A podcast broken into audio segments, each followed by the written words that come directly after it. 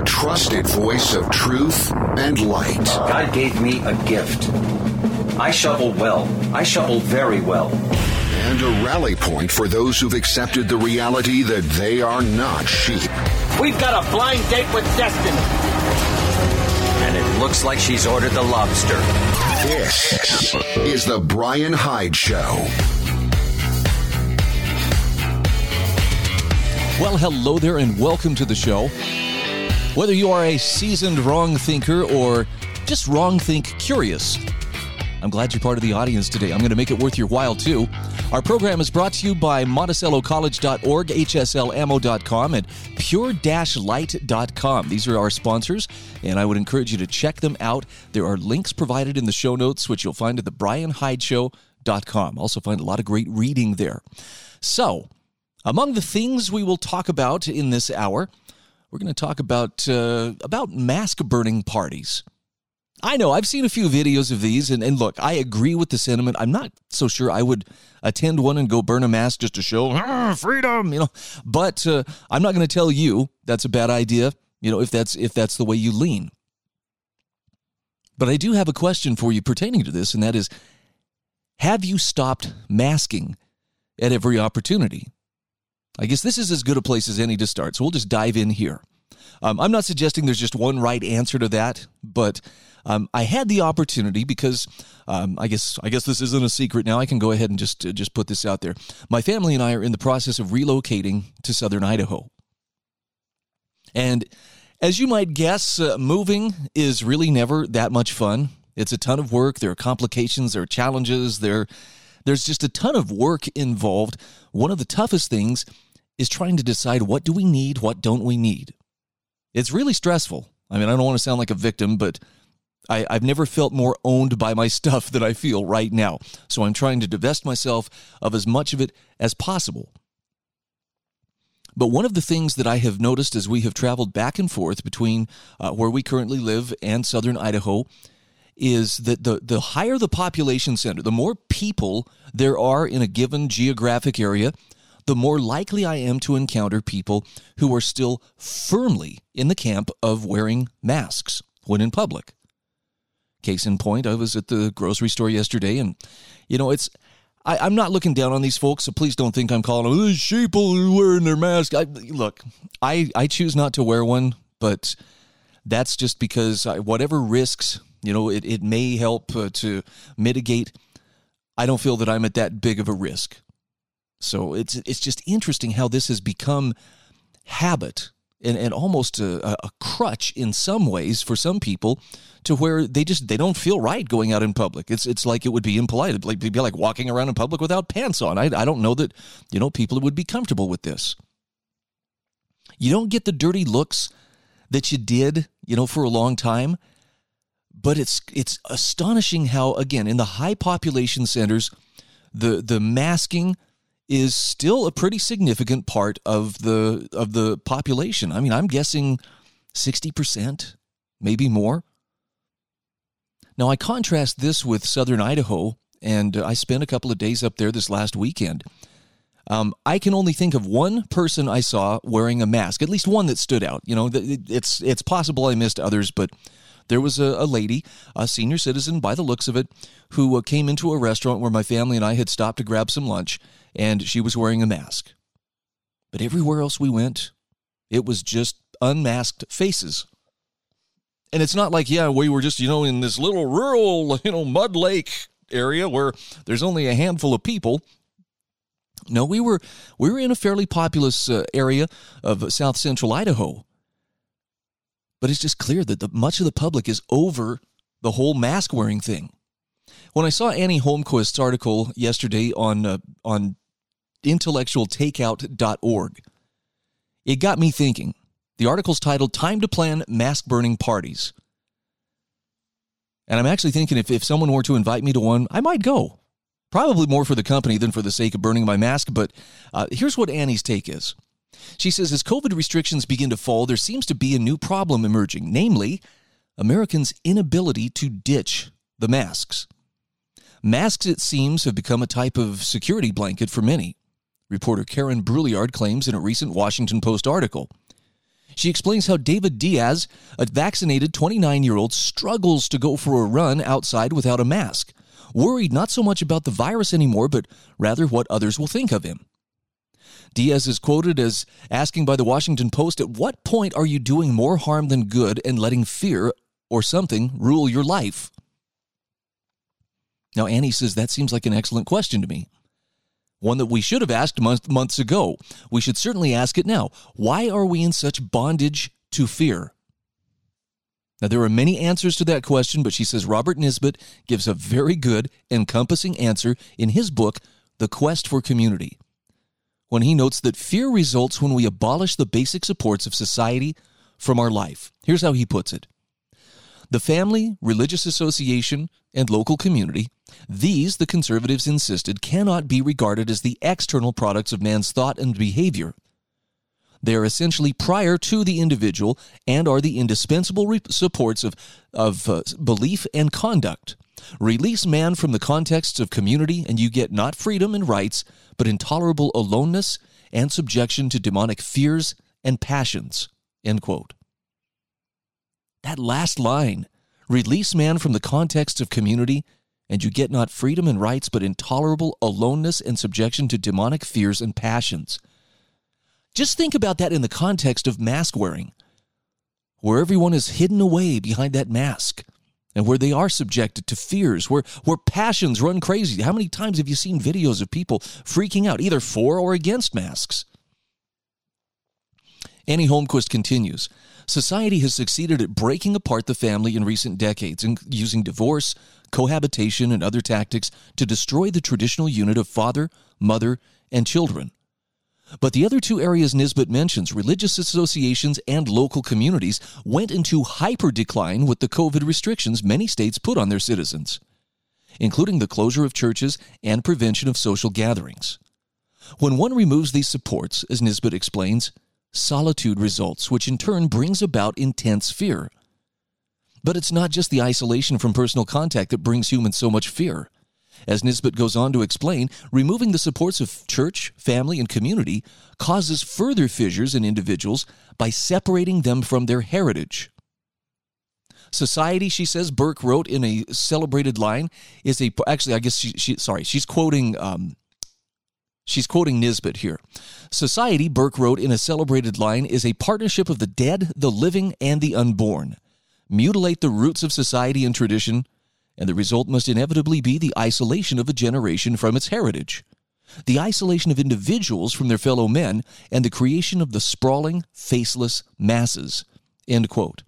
Now, Annie Holmquist says in her home state of Minnesota, they recently announced that masks and other COVID restrictions will soon come to an end. But while the literal sprawling, faceless masses may soon only be a memory, she asks, where will we be able, or will we be able to cover, recover the confidence we lost through the destruction of these societal pillars?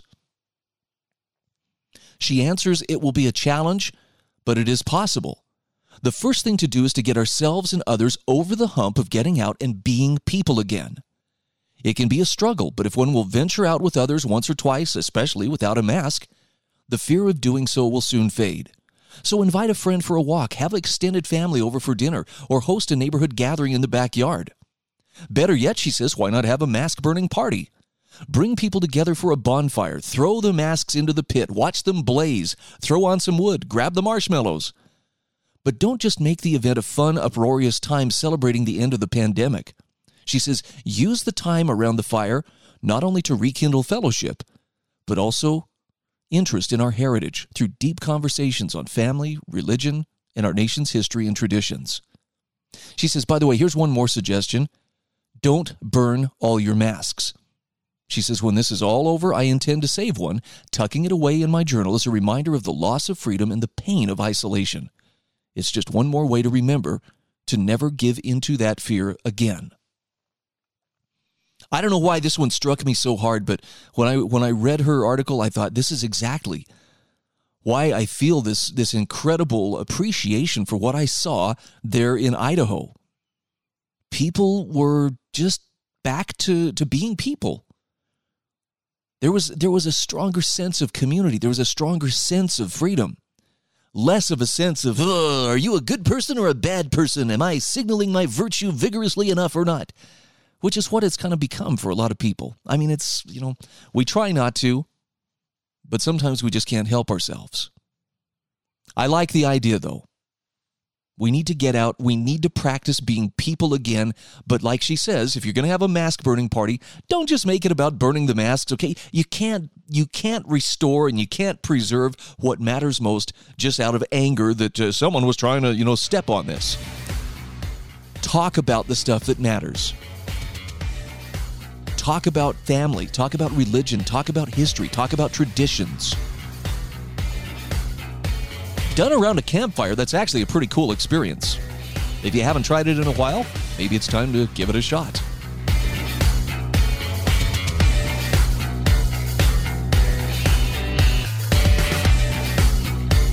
This is The Brian Hyde Show.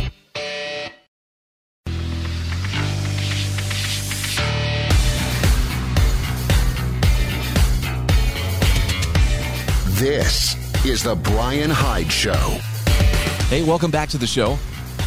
Again, I want to thank you for being part of this growing audience of wrong thinkers.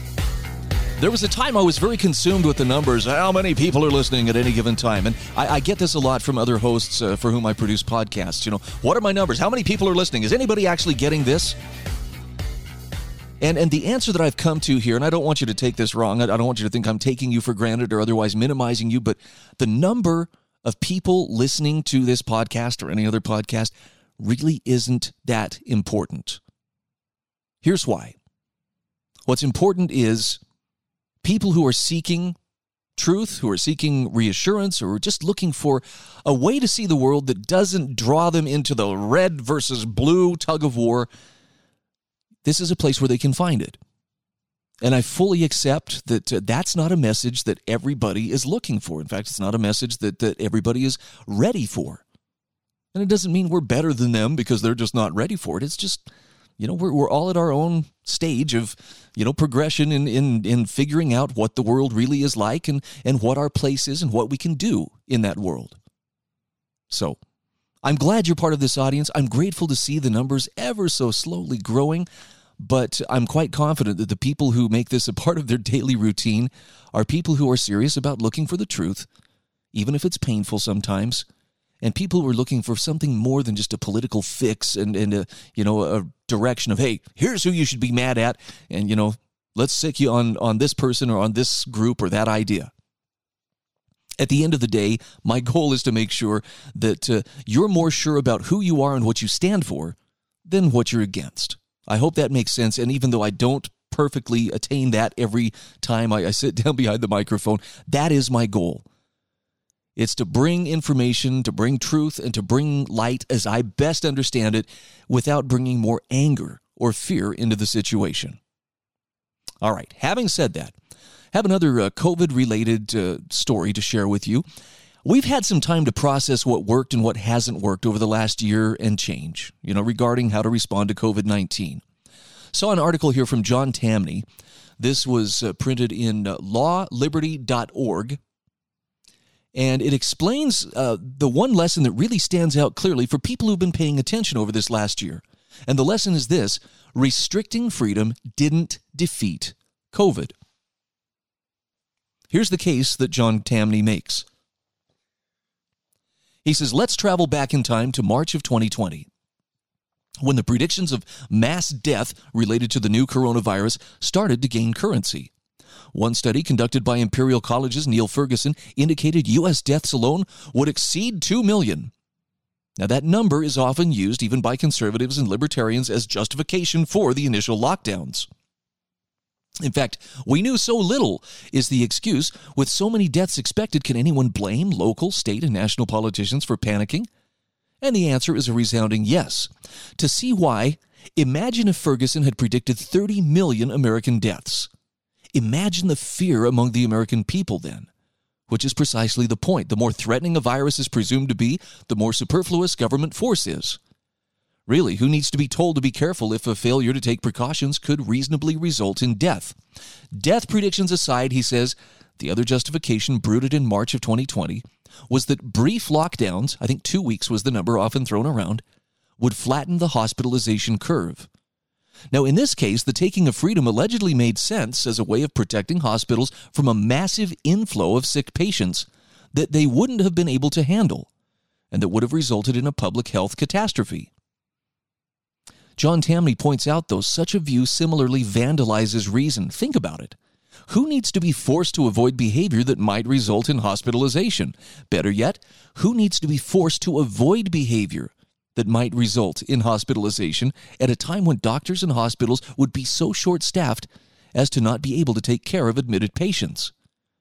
Translated for those who need it, the dire predictions made over a year ago about the corona horrors that awaited us don't justify the lockdowns. Rather, they should remind the mildly sentient among us of how cruel and pointless they were.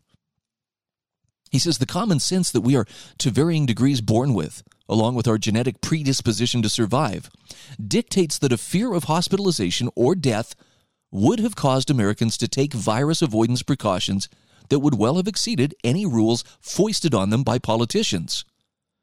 To which some will reply with something along the lines of, Not everyone has common sense. In, in truth, there are lots of dumb, low information types out there who disregarded all the warnings. Lockdowns weren't necessary for the wise among us. Rather, they were essential precisely because there are so many who aren't wise. But he says actually, such a response is the best argument of all against lockdowns. John Tamny says, Indeed, it cannot be stressed enough that, quote, low information types are the most crucial people of all during periods of uncertainty, precisely because they'll be unaware of, misunderstand, or reject the warnings of experts. Their actions will produce essential information that the rule followers never could. In not doing what the allegedly wise among us will, low information citizens will, by their contrarian actions, teach us what behavior is most associated with avoidance of sickness and death, and more important, what behavior is associated with it. Tamny says one size fits all decrees from politicians don't enhance health outcomes as much as they blind us to the actions or lack thereof that would protect us the most, or not. Freedom on its own is a virtue, and it produces crucial information. Even though freedom is its own wondrous virtue, panicky politicians erased it in 2020 on the supposition that personal and economic desperation was the best solution for a spreading virus. But wait, some will say, how elitist to let some people act as guinea pigs for the rest of us. John Tamny says such a statement is naive. Heroin and cocaine are illegal, but people still use both, and thank goodness they do. How could we know what threatens us and what doesn't without the rebellious? Still, there's the question of elitism. The lockdowns were the cruelest form of elitism by far. The implication of the lockdowns was that those who had the temerity to have jobs that were destinations like restaurants and shops would have to lose them. The lockdowns destroyed tens of millions of destination jobs, destroyed or severely impaired millions of businesses not to mention the hundreds of millions around the world who were rushed into starvation, poverty, or both as a consequence of nail biting politicians in countries like the U.S. that chose to take a break from, real- from reality. Talk about elitist actions. The very idea of wrecking the economy as a virus mitigation strategy will go down in history as one of the most abjectly stupid policy responses the world has ever endured. That's the case because economic growth is easily the biggest enemy death and disease have ever known, while poverty is easily the biggest killer. Economic growth produces the resources necessary so that doctors and scientists can come up with answers to what needlessly sickens us or shortens our lives altogether. In the 19th century, a broken femur brought with it a 1 out of 3 chance of death, while those lucky enough to survive the break had only one option amputation. A child born in the 19th century had as good a chance of dying as living. A broken hip was a death sentence. Cancer most certainly was. But most didn't die of cancer because tuberculosis and pneumonia got them first. So what happened? Why don't we get sick or die as easily as we used to? And the answer is economic growth. Business titans like Johns Hopkins and John D. Rockefeller created enormous wealth, only to direct a lot of it toward medical science. What used to kill us became yesterday's news.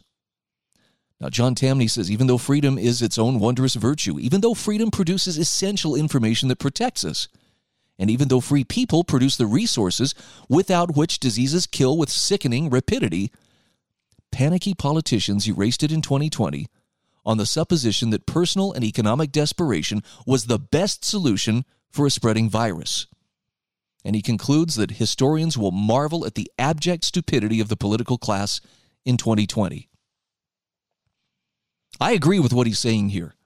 And I know it sounds harsh to some people, but um, I think that we're going to look back on, this time and we're going to wonder how could we have been so thoroughly duped?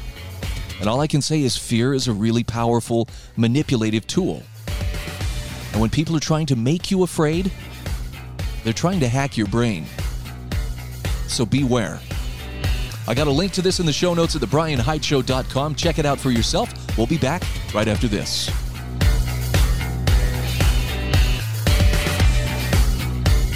This is The Brian Hyde Show.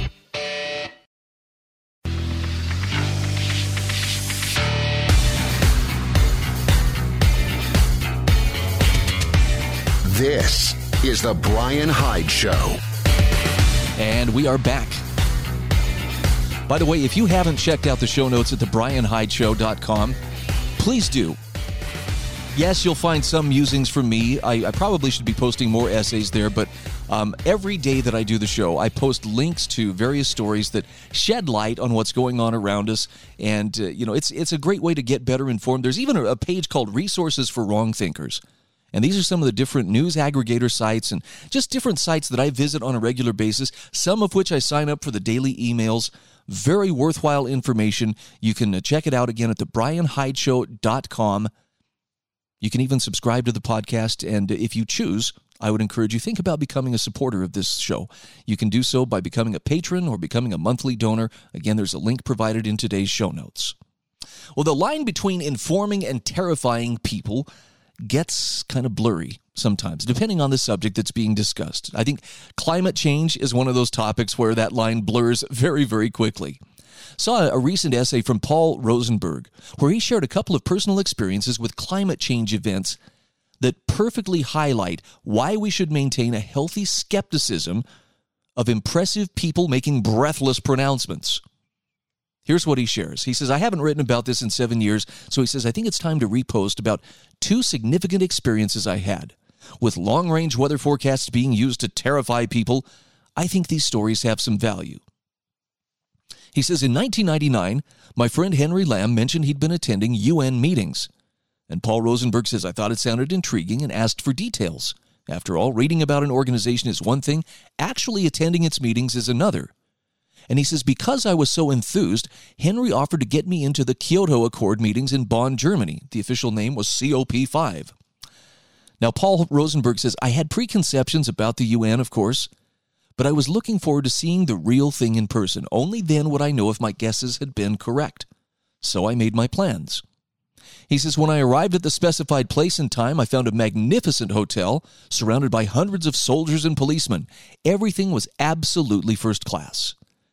In fact, he says to this day, I don't think I've seen its equal in terms of high end, well run meetings. Everything was pristine. Every need had been considered and addressed in advance.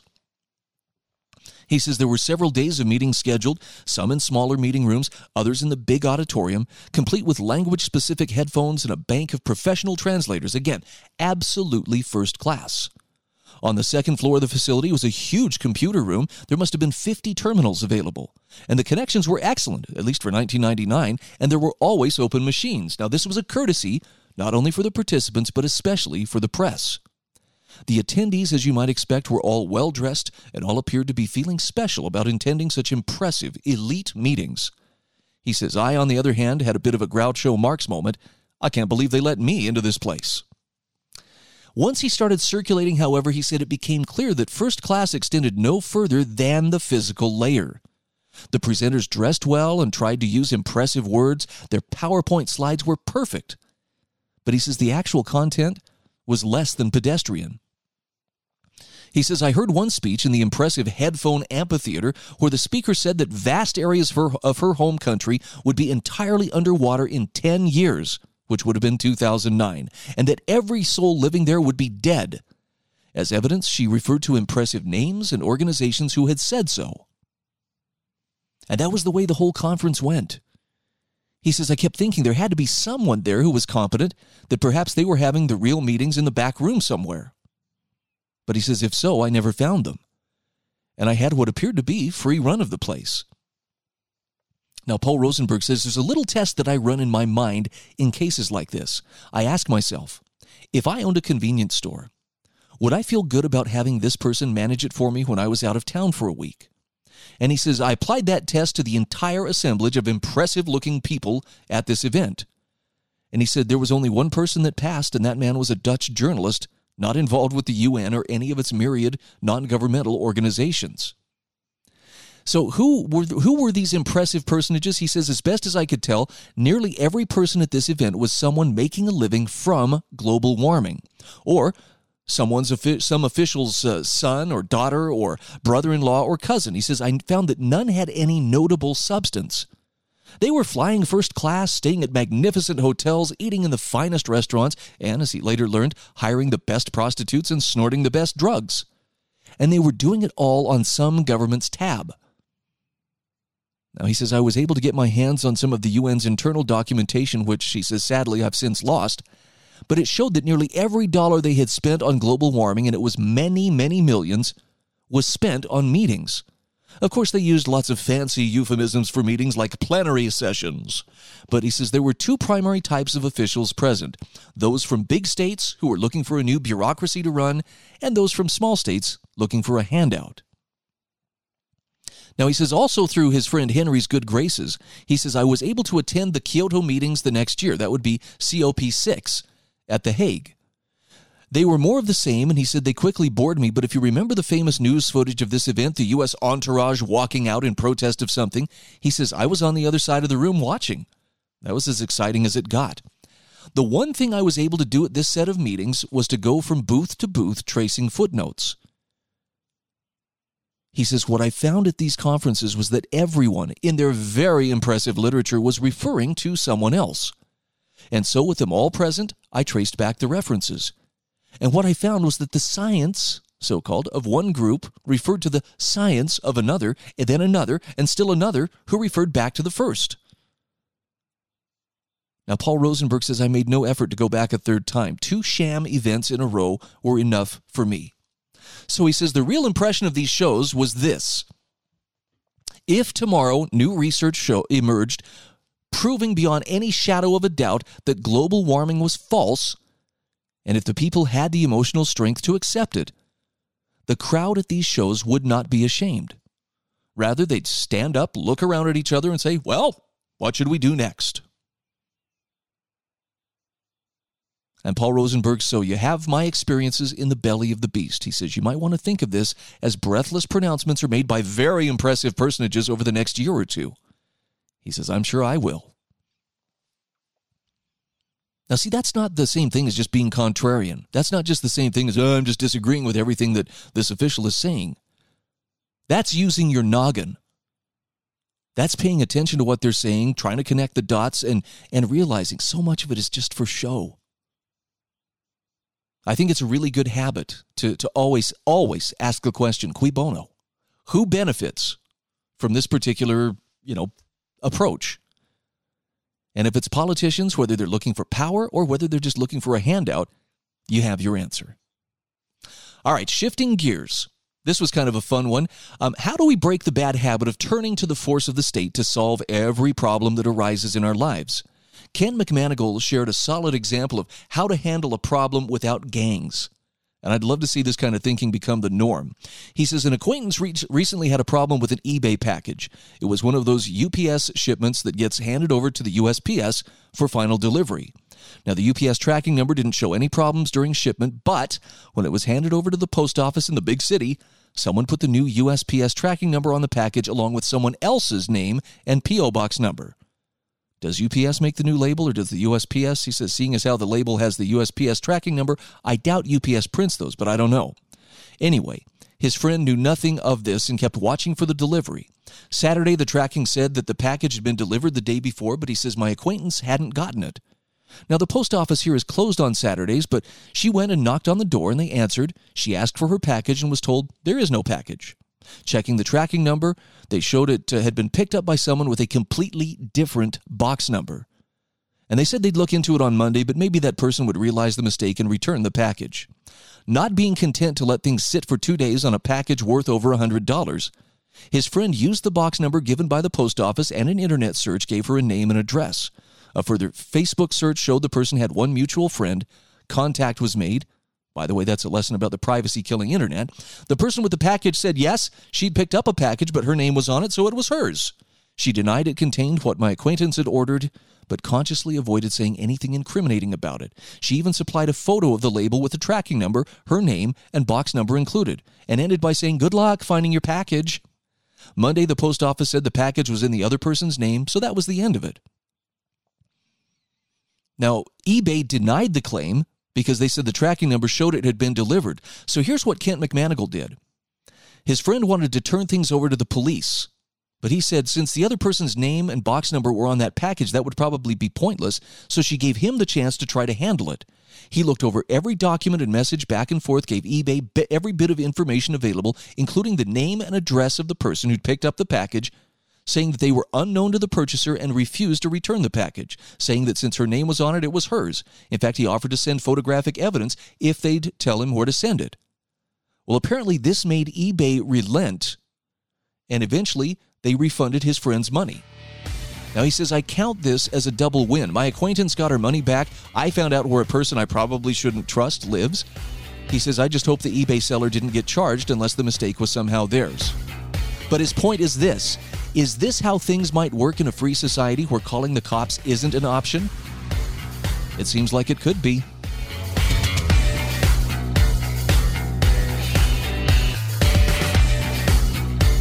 This is The Brian Hyde Show.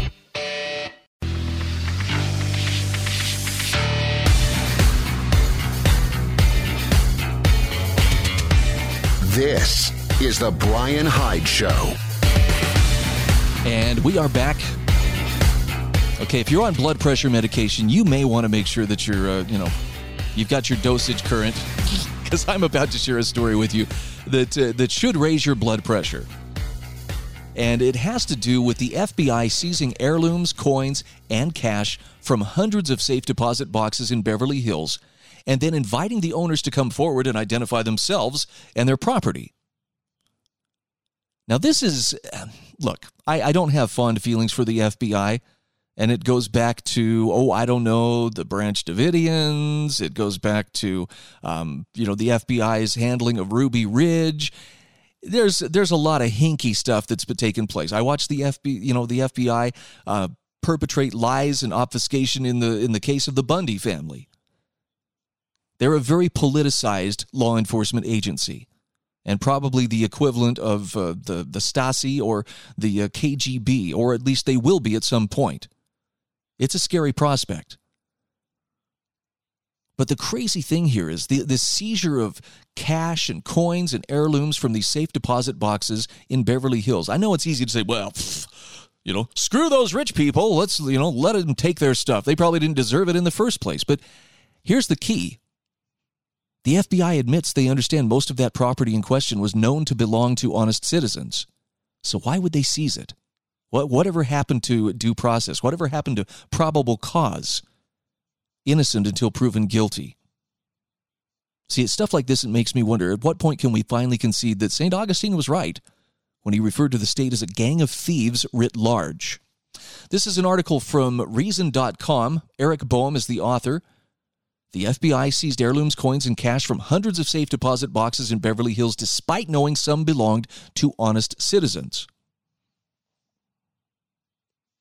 He talks about how this uh, this person Dagny had discovered that the FBI had seized the contents of her safe deposit box, about $100,000 in gold and silver coins, some family heirlooms like a diamond necklace inherited from her late grandmother, and an engagement ring she'd promised to pass down to her daughter. Almost by accident is how she found out about it. She'd been asked by a friend to recommend a convenient and secure location for keeping some valuables. So she searched Yelp to find the phone number for U.S. Private Vaults, a Beverly Hills facility where she'd rented a safe deposit box since 2017. And that's when she saw the bad news permanently closed. After a brief moment of panic, some phone calls, and several days, Dagny and her husband Howard, these are pseudonyms used at their request to maintain privacy during the ongoing legal proceedings, figured out what happened. Back on March 22nd, the FBI had raided U.S. private vaults. Now, the agents were armed with a warrant allowing them to seize property belonging to the company as part of a criminal investigation. And even though the warrant explicitly exempted the safe deposit boxes in the company's vaults, they were taken too.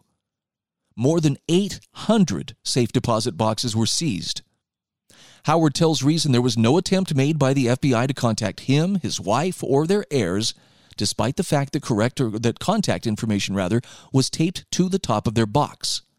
Six weeks later, the couple is still waiting for their property to be returned. Now, in interest of full disclosure, he says both individuals are supporters of Reason Foundation, the nonprofit that publishes this website. The FBI and federal prosecutors have, quote, no authority to continue holding the possessions of some 800 bystanders who are not alleged to have been involved in whatever USPV may have done wrong. That's according to Benjamin Gluck, a California attorney representing several of the people caught up in the FBI's raid of U.S. private vaults. Legal efforts to force the FBI to return the items seized during the March 22nd raid have so far been unsuccessful, but at least five lawsuits are pending in federal court. A grand jury, a federal grand jury, indicted U.S. private vaults on counts of conspiracy to distribute drugs, launder money, and avoid mandatory deposit reporting requirements. In legal fire, filings, rather, federal prosecutors have admitted that some of the company's customers were honest citizens but contend the majority of box holders are criminals who used USPV's anonymity to hide their ill gotten wealth. Whatever the original motivation for the raid, the FBI's seizure of hundreds of safe deposit boxes held by U.S. private vaults raises serious Fourth and Fifth Amendment issues. In order to have the contents of their boxes returned, federal authorities are asking owners to come forward, identify themselves, and describe their possessions. Some owners may be unwilling to do that, U.S. private vaults allowed anonymous rentals of safe deposit boxes, while others may rightfully object to being subjected to the scrutiny of federal law enforcement when they've done nothing wrong. Robert Frommer, an attorney with the Institute for Justice, a libertarian law firm, said the Constitution does not abide guilt by association. This was written in an op ed published by the Orange County Register. Frommer says what the government has done here is completely backward. The government cannot search every apartment in a building because the landlord is involved in a crime. After all, when somebody rents an apartment, that apartment is theirs. Indeed, the unsealed warrant authorizing the raid of U.S. private vaults granted the FBI permission to seize the business's computers, money counters, security cameras, and nests of safe deposit boxes. That's the large steel frames that effectively act as bookshelves for the boxes themselves.